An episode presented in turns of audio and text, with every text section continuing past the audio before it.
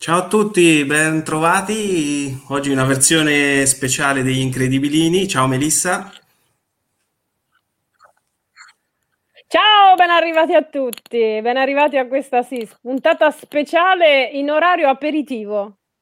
Eh sì, aperitivo con Dante, una serata sarà misteriosa, sarà particolare. Come cosa ci puoi anticipare? Non lo so perché. Noi abbiamo iniziato a parlare di Dante con l'ultimo podcast degli Incredibilini, cercando una via per parlare di Dante ai più piccoli, che sono il nostro riferimento, e diciamo che questa sera, se non per i più piccoli, sicuramente per tutti, con divertimento assicurato e una modalità per parlare di Dante in maniera assolutamente divertente. Allora, facciamo subito... Sono stata abbastanza misteriosa? Certo. Adesso intanto facciamo entrare la nostra compagna di viaggio speciale di oggi, che è Silvia di Radio Incredibile. Ciao a tutti. Ciao, Silvia. Allora, voi non lo sapete, ma questi due... Aspetta, Leonardo, perché devo dire che rispetto agli incubi di tutti della scuola superiore di Dante, voi nel fuori onda avete dato del vostro meglio, quindi io lo voglio condividere con tutti. Quindi se volete anche condividerlo col pubblico, rimane un nostro segreto. No. Vai Leo, a te l'onore. Ecco, ho ripassato, sono andato a rileggere l'Inferno di Dante per essere pronto oggi. A me hanno detto che devo mettermi meglio di profilo, non so se combacia. Okay. Avete dato il vostro meglio, quindi siamo degnamente degni di far entrare il nostro ospite. Eccolo qua, benvenuto. Ciao a tutti. Ciao Federico, allora vi presentiamo Federico Latini, adesso ci dirà insomma chi è, che cosa fa, però noi lo abbiamo invitato per un motivo particolare che è proprio legato a Dante ed è un gioco che lui ha creato, poi ci dirà come, con chi e come gli è venuta l'idea, eccetera, proprio sull'Inferno di Dante che si chiama Comedia. Quindi intanto benvenuto Federico. Ciao a tutti, grazie per avermi invitato. Guarda, siamo rimasti molto contenti e sorpresi quando abbiamo cominciato a vedere quello che avevi creato, perché come tu ben sai, per te è stato così, ma Dante è stato l'incubo di noi alle superiori e quindi... per tutti infatti, e quindi volevo capire che tipo di approccio hai avuto, come ti è venuta l'idea, eccetera eccetera. Allora, spero di non deludere gli amanti di Dante, ma l'idea non è partita da Dante. L'idea è partita dal fatto che io volevo fare un gioco di carte con una meccanica particolare, che le meccaniche che cosa sono? Sono praticamente i sistemi con cui si gioca ai giochi, no? Quindi la meccanica per esempio del tira il dado e muovi, e viene, in ambito ludico viene chiamata una meccanica di gioco, e la ritroviamo per esempio nel gioco dell'oca, no? Tira il dado e muovi la pedina. Alla stessa maniera io ho ideato questa meccanica che in ambito sempre tecnico si chiama meccanica di draft, che si può riassumere con prendi una carta e passa il tuo mazzo a sinistra o a destra, sento qualcuno che parla? No? Sì, c'è un rientro, diciamo, della puntata. No, scusate, vai alla grande. E quindi questo gioco di prendi un tot di carte, scegliene una e passo alla sinistra, ha un flusso, diciamo, molto circolare, molto che fa queste carte fanno un giro attraverso i vari giocatori. E inventato questa meccanica di gioco che funzionava, che era divertente, con un criterio, diciamo, che avvinceva, ho pensato che cos'è che gira intorno, qual è il tema che potrebbe essere idoneo per questo gioco. E al contrario di quello che potreste pensare, non ho pensato subito a Dante, ho pensato ad Alice nel Paese delle Meraviglie, pensando a quando quando Alice gira intorno per cercare di asciugarsi intorno al fuoco, che si chiama era la Maratonda, non so se ve la ricordate. Sì. Se avete bambini piccoli che avete fatto vedere i classici, dovreste ricordarvi che Maratonda è tutto intorno. E quindi l'avevo chiamato Maratonda, l'avevo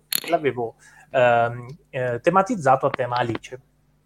Poi però la Sir Chester Cobblepot, che è una casa editrice... E già, scusami Federico, ma già era molto, molto interessante anche a tema Alice. Sì, lo era, ma ci arriveremo su questo aspetto del conflitto fra Dante e Alice. A un certo punto la Sir Chester Cobblepot, che è la casa madre della Top Hat, che è quella che poi pubblicherà il gioco insieme al comune di Gradara, esatto, questo è il logo della casa editrice che pubblicherà il gioco in Italia. E che cosa ha fatto? Ha fatto un concorso nel 2015 e lo ha indetto con la celebrazione del vincitore durante il Modena Play. Il Modena Play è, per i nerd che sono all'ascolto, lo sanno tutti, è la fiera più importante del gioco da tavolo d'Italia. Ok, a questo concorso partecipo anch'io con questo Maratonda e a quanto pare vinco. Vinco questo concorso come miglior design e la Sir Chester Cobblepot, che è di Ravenna e quindi ha la tomba di Dante, sono super mega in fissa per Dante, e che cosa ha fatto? Ha detto, ma qui facciamo girare delle carte come fossero dei gironi, lo facciamo a tema Dante. Io, no, ti prego, no, tema Dante no, perché è troppo pesante, Dante fa rima con pesante. E invece no, è andata avanti così per almeno 5 anni, eh. È andata avanti così dicendo, no, ma secondo me Dante è un po' troppo pesante. Poi gli viene in mente di utilizzare le illustrazioni del Doré e di ricolorarle dando nuova vita a queste illustrazioni, che sono di fatto delle litografie, se non mi ricordo male. E quindi anche dal punto di vista proprio storico è scelto di prendere delle illustrazioni che avessero una valenza storica. Io così, no, perché è cupo, il Doré è cupo, è troppo pesante, troppo... E loro, ma no, fidati che Dante tira. E io, no, secondo me tira di più Alice, secondo me tira di più Dante. Alla fine è arrivato il comune di Gradara, ha detto basta, è Dante, perché noi abbiamo la fissa di Dante anche noi, per ovvi motivi. Paolo e Francesca. Esatto. E non è che le posso dire tutte io, le dovete dire un po' anche voi. E niente, praticamente cosa ho fatto? Ho detto, vabbè, allora facciamo Dante, appena è uscito comunicati stampa, o comunque appena abbiamo dato la notizia che si faceva Dante, che si facevano 700 copie numerate per i 700 anni dalla morte di Dante, subito è andato tutto subito sold out. Quindi chi ci aveva ragione, e la Sir Chester Cobblepot di Ravenna, e io avevo un mega torto. Quindi Senti, questa è la storia di come è diventato Dante. Ho due domande. Sì? La prima, vabbè, l'hai già detto, ma l'idea geniale delle 700 copie per il 700º, quindi non è un caso, ma è voluto. È volutissimo. E speriamo ne facciano altre 700, perché comunque se è andato sold out e ancora non è uscito... Sì, ne faranno tante, perché abbiamo avuto un riscontro positivo, ne faranno molte di più di 700, però attenzione... non sarà la versione deluxe, quindi la versione deluxe che aveva un certo costo, con dentro anche, diciamo, a parte è numerata, però quindi è più una copia da collezione. Anzi, invito tutti quelli che l'hanno preso come copia da collezione a comprarne la copia che poi con la quale possono giocare, perché mai guai che la scartiate quella copia. La dovete tenere completamente in cellofanata, non la dovete aprire e ne dovete comprare un'altra. Comprate un'altra con la quale giocherete. Lo stratega del marketing, sei spietato. Esatto. No, però dico sul serio. Sì, dicevo, quelle sono copie numerate che avranno poi probabilmente anche un valore da collezionista, e poi usciremo con delle copie che saranno in capo al comune di Gradara per una certa quantità e in capo alla Top Hat per quanto riguarda invece questo editore Ravennate. Esatto. Quando dici Top Hat io mi attivo subito. Allora, io Mamma, il cappello. Ho due domande, poi la parola anche ai colleghi. Prima è nel sito della Top Hat ho visto anche che c'è un gioco su Paolo e Francesca, quindi per continuità, insomma, credo sia interessante poi giocare con le figure storiche, quindi volevo chiederti se tu già e giocato con questi giochi. E poi l'altra domanda che ti volevo fare è questa: per essere un esperto di giochi tu sei un giocatore, quindi già giocavi da bambino, quando ti è venuta la passione hai sempre giocato, e quali sono stati i tuoi giochi preferiti? Perché io per esempio ero una grande giocatrice di Gioco dell'oca, ma anche di Risiko un po' meno, devo dire, insomma trivia, giochi da tavolo ci piacciono, però ognuno ha il suo preferito e da quello è rimasto un po' influenzato. Assolutamente. Allora, i giochi che si facevano da bambini sono giochi che noi non chiamiamo, diciamo, giochi classici, no? E li distinguiamo un po' dai giochi moderni. Il gioco classico è quello che tutti potevano acquistare in Italia, che era distribuito nella grandissima distribuzione, quindi appunto Gioco dell'oca, Risiko, Monopoli, tutti i trivia e quant'altro. Anch'io ho giocato a quei giochi, però direi che non sono stati quelli che mi hanno spinto al... Ecco, tipo bravo, non vedevo che... Sono preparato. Brivido. Beh, sono tutti titoli, se leggi bene, la casa editrice è la MB, che sta per Milton Bradley, e sono tutti titoli che venivano dall'America. Esatto. Giochi MB. E questi sicuramente io ci ho giocato, però non sono questi che mi hanno appassionato. Io sono vittima della seconda ondata del mondo dei giochi da tavolo, che è ignota ai più, e che però sforna circa 1000 titoli ogni anno a carattere mondiale. Quindi voi immaginate il mondo dell'editoria dei libri, e dovete considerare che i giochi da tavolo non sono tanto differenti, cioè ogni anno escono fuori una quantità di giochi da tavolo e quindi meccaniche di gioco differenti, che sono al di sopra di quanto una persona potrebbe mai giocare in una vita. Okay. Quindi ogni anno escono fuori tantissimi nuovi titoli. Di questi tantissimi nuovi titoli alcuni non vengono mai più ristampati, anzi diciamo il 90% non vengono mai più ristampati, altri diventano dei classici moderni, come per esempio Dixit, spero che qualcuno di voi ci abbia giocato, come per esempio Ticket to Ride. Ticket to Ride è un gioco di treni. Di creare delle piste per dei treni. Fantastico. In varie parti, vedi, infatti sto toccando le giuste corde, perché so che sono i grandi classici che hanno avuto successo. Altri che magari potreste non conoscere possono essere, che ne so, Carcassonne, i coloni di Catan, o anche Splendor.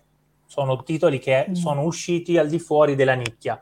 Però già vedi, vi vedo che siete un po' più in difficoltà su questi. Io ho sentito Carcassonne. Sono, per esempio, ma non giocato. Carcassonne lo conosciamo. Bene. E sono praticamente lo 0,001% dei titoli moderni che sono usciti da qui agli ultimi 10 anni. Io sono stato catturato da questa ondata di titoli, ne ho giocati un'infinità, direi tranquillamente più di 2000, e ne ho una collezione più grande di quella che mi merito, e chiaramente poi ti appassioni ai giochi, e nel momento in cui hai una testa creativa provi a cimentarti nella creazione di un gioco che pensi che possa divertire. I primi, diciamo, 10, 20, 30 esperimenti sono assolutamente fallimentari, come è giusto che sia per tutti i settori. Anche il tuo primo libro fa schifo, dai, lo sanno tutti, come il tuo primo dipinto, come il tuo primo tutto, no? Però se c'hai la testa dura, impari, sbatti la testa, cerchi di migliorare, e magari il tuo 30° prototipo di gioco diverte al punto tale che vince il Nerd Play Award e diventa Dante, Comedia, Inferno. Complimenti. Ma ho subito una domanda. Io ho un problema. Anch'io amo i giochi da tavola, solo che ho solo amici che giocano a Risiko. Tu come fai? C'hai una stretta cerchia di amici con cui giocare o giochi da solo? Allora, gioco da tavolo in Italia si chiama anche gioco di società, quindi tendenzialmente non gioco da solo perché è un gioco che faccio con gli amici. Il periodo non è dei migliori per giocare di società, no. Però esistono delle alternative in questo periodo, ma non parliamo del periodo di Covid, parliamo in generale di come crearsi un bel gruppetto di giocatori. Tendenzialmente ogni città superiore a una certa dimensione ha la sua associazione culturale ludica votata all'evangelizzazione del gioco da tavolo. Fidatevi, perché se gli appassionati di giochi da tavolo sono quasi tipo dei soggetti da evitare, da quanto sono ossessivi, cioè, da quanto cercano di evangelizzarti, no?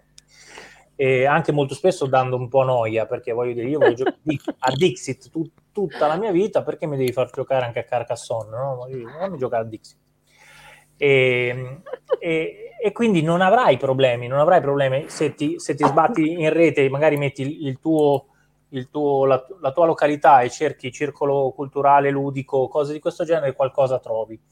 L'alternativa invece è online, ci sono almeno 3 siti che mi vengono in mente dove si può giocare online, giocando chiaramente con perfetti sconosciuti, però se ti organizzi con i tuoi amici puoi giocare online con i tuoi amici, magari in chat, facendo due chiacchiere. Un'altra cosa molto interessante è trasformare un amante di Risiko, che quindi comunque già gli piace un po' la competizione, la violenza, sì, fra i giocatori, la violenza, quello che ti pare, e trasformarlo magari in un giocatore moderno. Quindi ti piace Risiko? Benissimo, esistono almeno 10 titoli, ma forse anche 100 titoli, che pizzicano le stesse corde emotive, le stesse corde intellettuali di Risiko.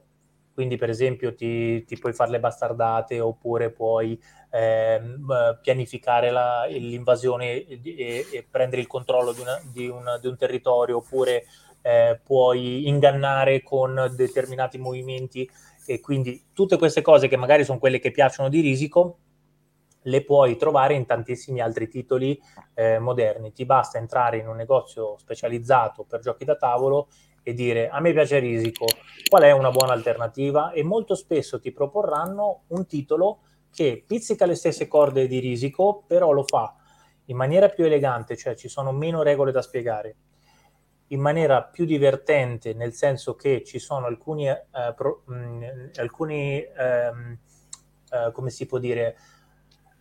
attenzioni che sono state messe nel gioco che evitano i classici problemi di Risiko. Ve ne dico uno fra tutti.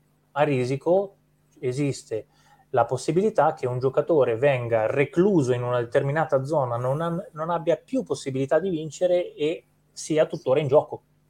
Ritorna? È un'esperienza che avete vissuto anche voi? Sì, purtroppo. Sì. Esatto, stai lì, ti bevi le birre. Ma Leo è stracontentissimo di questa. Leo è felice, come puoi vedere dalla sua faccia, proprio quando hai nominato il Risiko, e il Risiko si è proprio visto i prossimi 2 mesi che cosa fare di sera, vero Leonardo? Ma sì, adesso gioco agli altri giochi, perché ho scoperto che sono tipo Ticket to Ride che dicevi, sono tutti entry level per questo mondo, diciamo, più ricco, più assortito. Infatti... Per esempio, una validissima alternativa al Risiko che dura al massimo mezz'ora, quindi una sera potete farvi, 10 partite senza problemi, e potreste giocare a 8 minuti per un impero. Già il nome dovrebbe indicarti che dura poco. Il gioco si chiama 8 minuti per un impero proprio perché c'è una mappa. I giocatori partono, si picchiano in maniera molto, molto veloce, cioè si va subito al sodo, non c'è il momento di preparazione in cui monti tutti i cararmatini, cioè alla fine c'hai tutto un montirozzo di cararmatini e fai la mega invasione gigantesca, perché per fare quel montirozzo ci hai messo almeno mezz'ora, e al che dici vabbè, ma sta mezz'ora potevo guardarmi una serie televisiva. E intanto il montirozzo si faceva da solo, o no? Sì, allora parto già che tutti abbiamo il montirozzo e giù a botte. Quindi, mentre dicevi Montirozzo mi immaginavo i cararmatini neri tutti che si ammucchiavano ammucchiati come formiche, capito? E quando invadi scopri completamente la mappa. Quindi ecco, 8 minuti per un impero è uno di questi 10-20 titoli che possono eventualmente farti godere l'esperienza del Risiko in una maniera più moderna. Poi da lì è l'inizio della fine, cioè inizia che collezioni, compri un gioco, non lo giochi mai perché non c'hai tempo, mentre dici potrei giocare Ovvio. Quel gioco lì, ne compro un altri 10, capito? È un incubo. Comunque, tornando a noi. Sì, giusto, torniamo.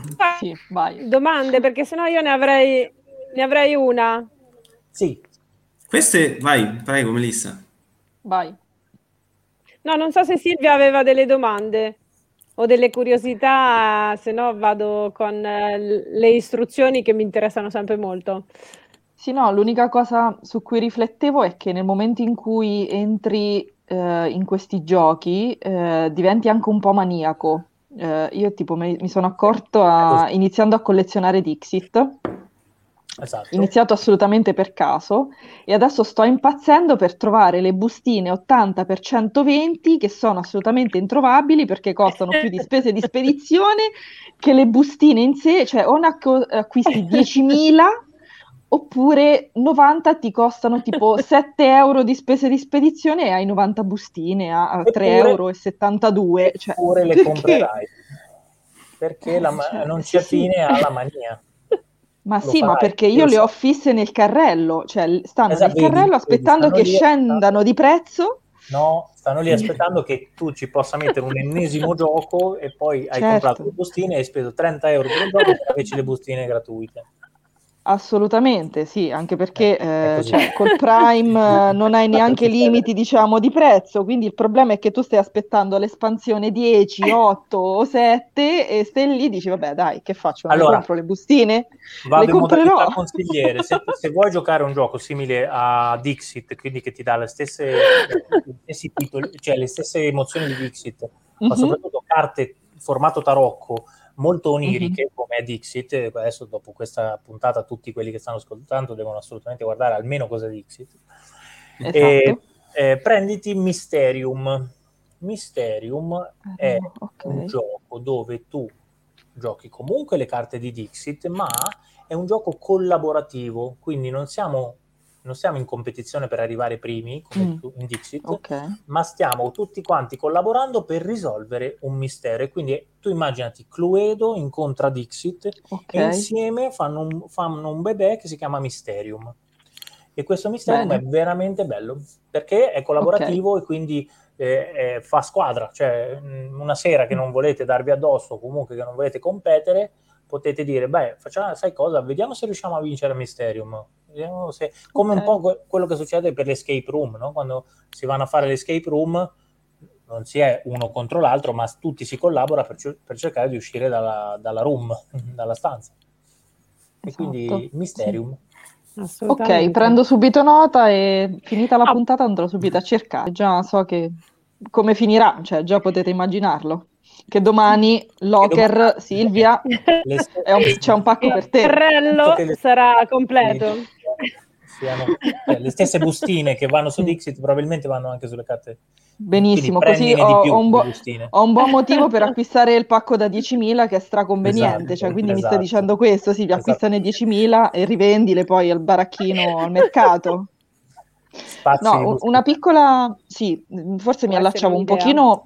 a quello che stavi dicendo tu, non è effettivamente una vera e propria domanda, però vuole essere una sorta di considerazione, perché comunque sia, un po' tutti noi siamo nati con i soliti giochi, tra virgolette, standard, quindi Gioco dell'oca, piuttosto che Scarabeo, Pictionary Junior, poi Pictionary, poi magari Trivial, così, e poi c'è una sorta di iniziazione crescendo con giochi che diventano proprio anche di ruolo, quindi si apre proprio praticamente un mondo.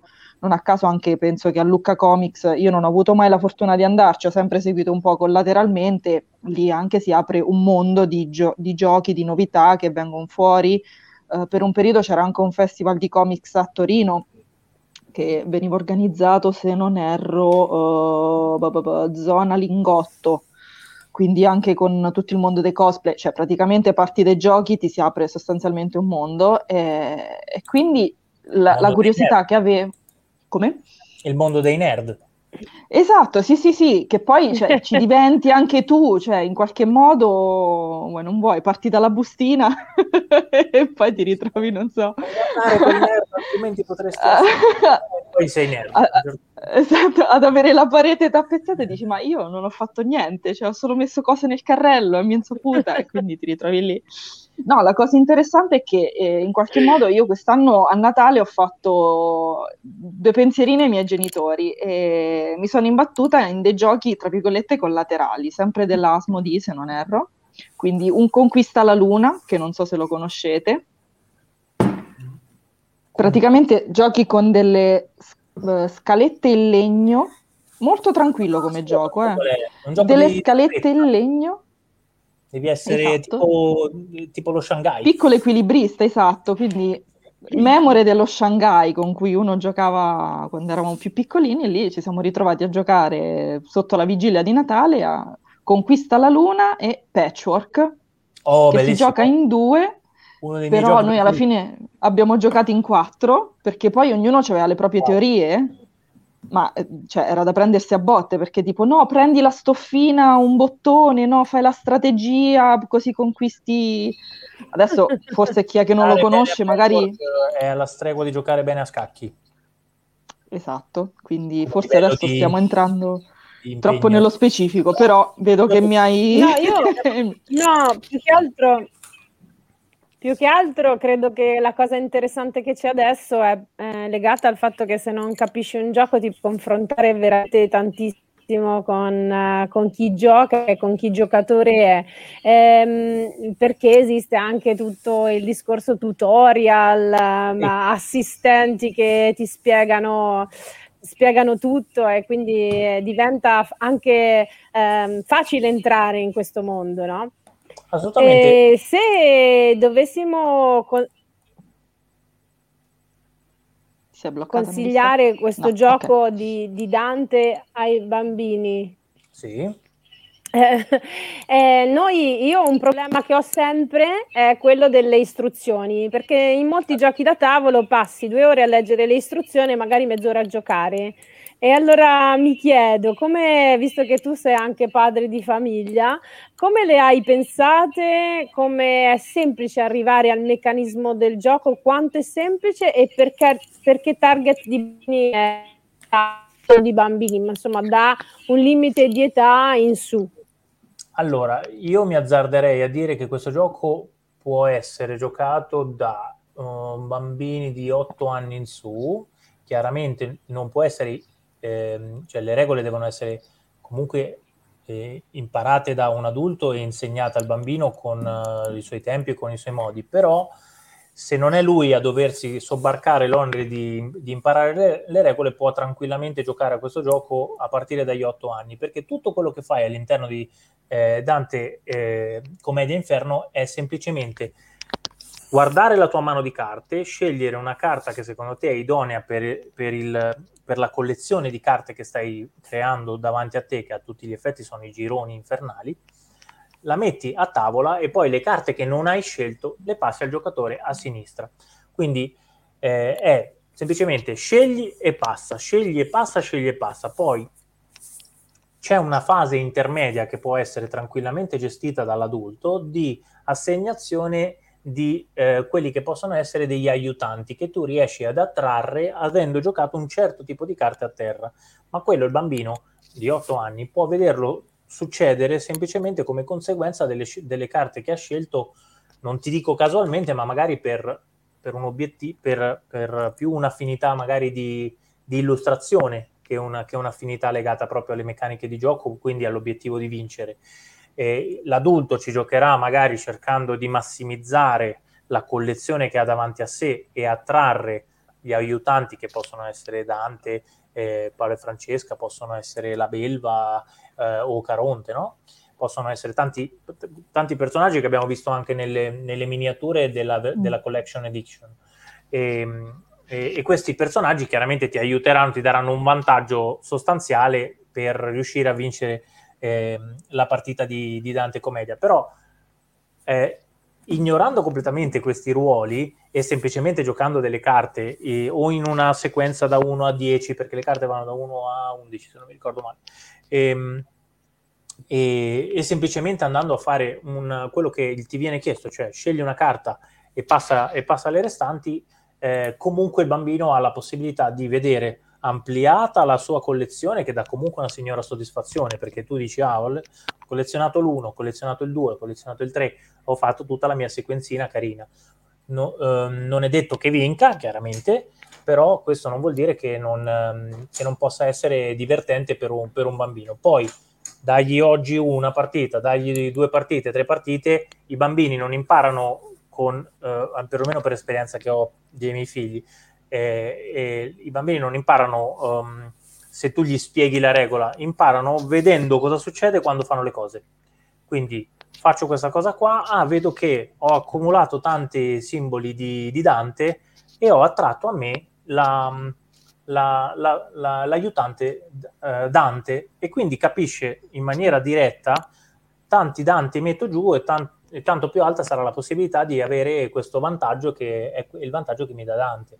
Quindi è un approccio molto più empirico, un po' più sporcarsi le mani, però alla fine secondo me ci si arriva in fondo. Per quanto invece riguarda l'adulto, come fa l'adulto a imparare a giocare a Dante Commedia Inferno?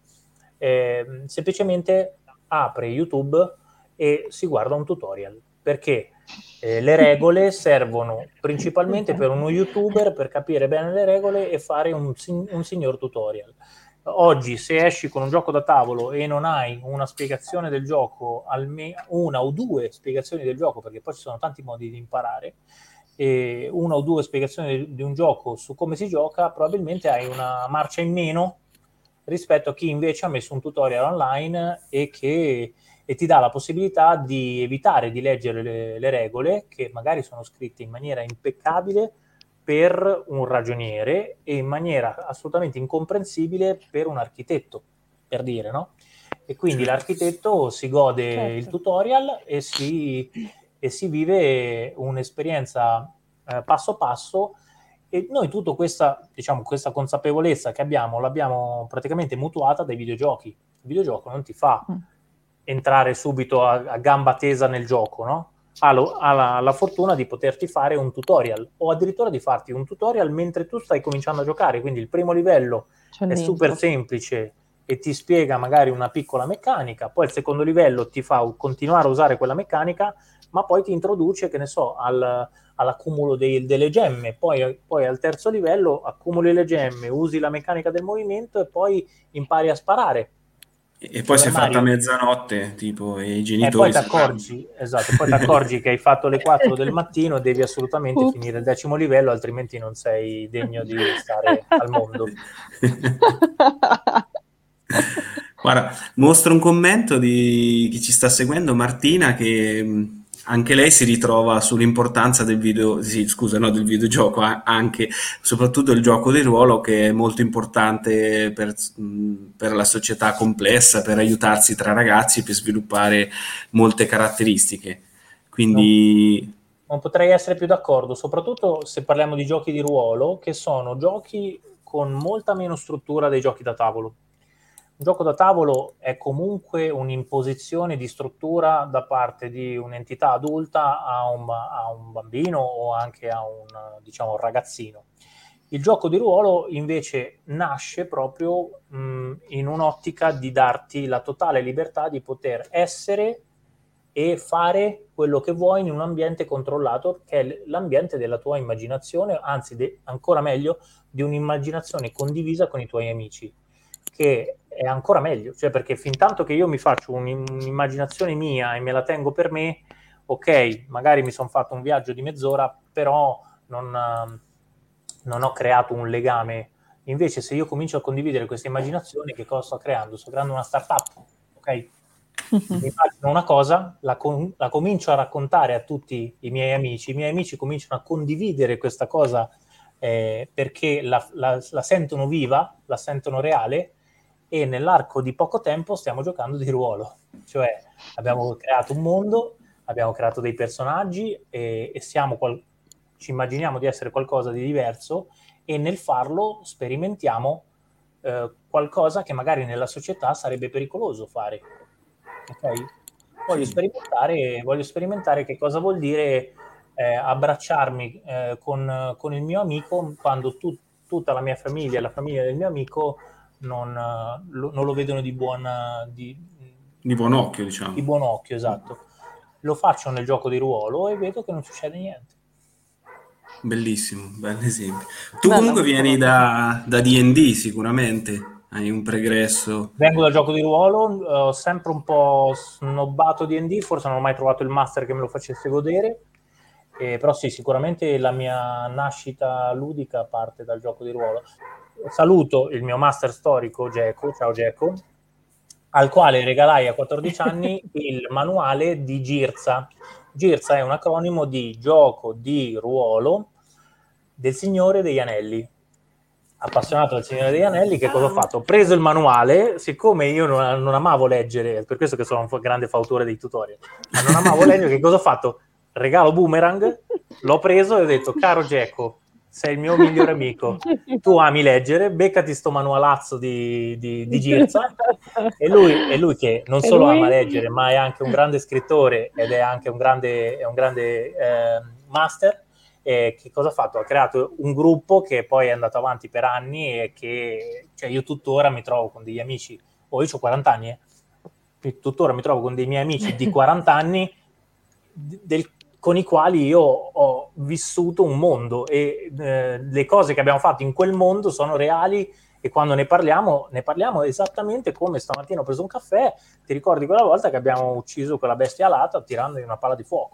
No, è sicuramente interessante perché comunque anche qui apprendi cammin facendo, cioè non hai la conoscenza completa subito, come tu dicevi anche dei videogiochi, no? Che ti fanno entrare piano piano, no? E quindi con l'esperienza piano piano, e quindi c'è una sorta di pazienza dell'apprendere che i giochi di ruolo, i giochi da tavolo comunque si portano dietro, quindi condivido anch'io quello che aveva scritto Martina prima, perché comunque hanno un forte valore educativo, ovviamente usati, cioè se uno li usa per divertirsi vanno benissimo e comunque trova una serie di qualità nel gioco in sé.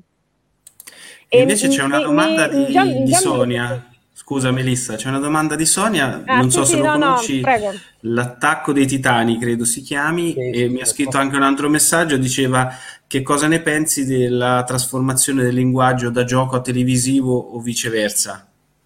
Non so. Non ho capito la domanda. No, neanch'io mi ha scritto. Male. Forse intendeva qualcosa, io la interpreto così, se magari alcuni giochi vengono presi o da... cioè nascono come gioco o come telefilm o viceversa, non so. Sì, la contaminazione avviene costantemente per motivi sia di marketing, per cui io ho fatto, prendiamo l'esempio di Attack on Titan, esiste questo cartone animato che è un bel manga, un bellissimo manga che consiglio a tutti, è quindi conosciuto da una certa platea. Se ci faccio gioco da tavolo avrò l'opportunità di agganciare tutta quella platea malgrado non siano dei giocatori, quindi magari malgrado non sono interessati al gioco, magari se lo comprano comunque, esattamente come è successo per Dante. Molti, io sono sicuro che di quelle 700 copie, molti non sono appassionati di gioco e scopriranno quanto è bello il gioco, e altri non sono appassionati di Dante e scopriranno quanto sono belle le illustrazioni del Doré.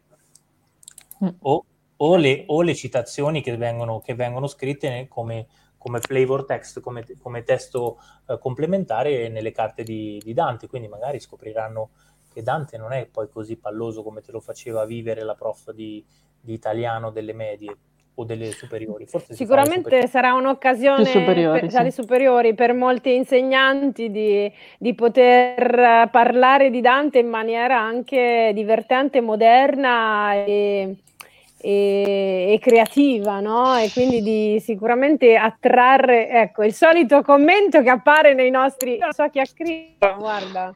Sono dei miei fan. Non sei neanche bravo a camuffare, perché... Porta la sei clac. Poco credibile, via. Non si fa teatro, no? Porti la clacca che ride, così... E certo, sì. È un successo sicuro.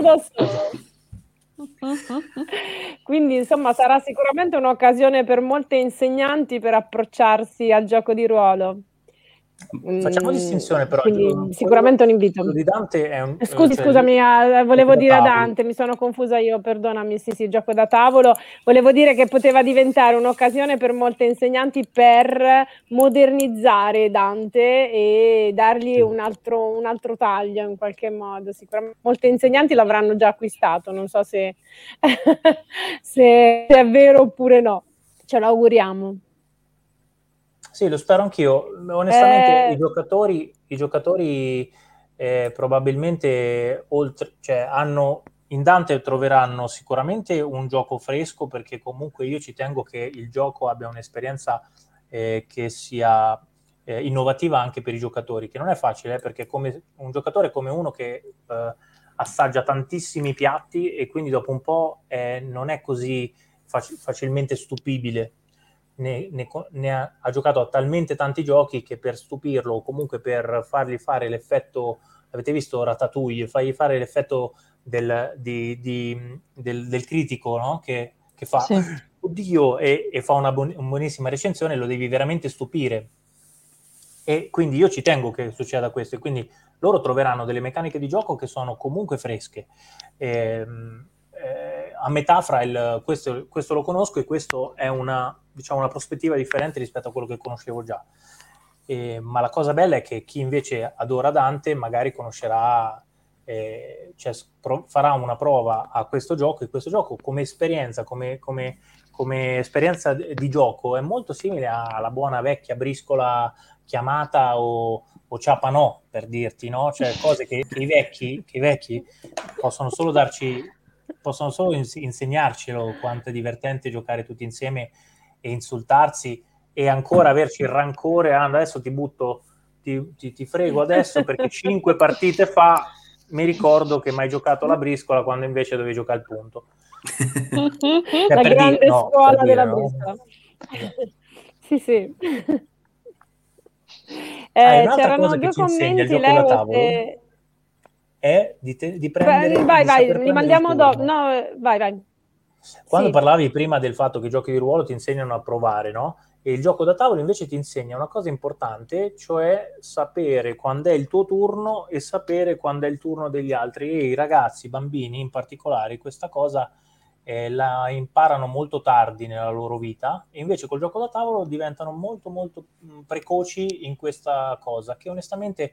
noi genitori, noi adulti apprezziamo, perché quando è il momento che ti spiego qualcosa tu stai zitto, quando è il momento che tu mi dici qualcosa l'importante è che anche io genitore mi stia zitto e ascolti, certo. Se un bambino impara che adesso è il mio turno, anzi impara che può lasciare che sia il turno degli altri perché sa che arriverà il suo turno, è una cosa, secondo me è un insegnamento, penso sia l'insegnamento più importante che il gioco da tavolo può dargli, oltre alla bellezza del rispettare collettivamente delle regole.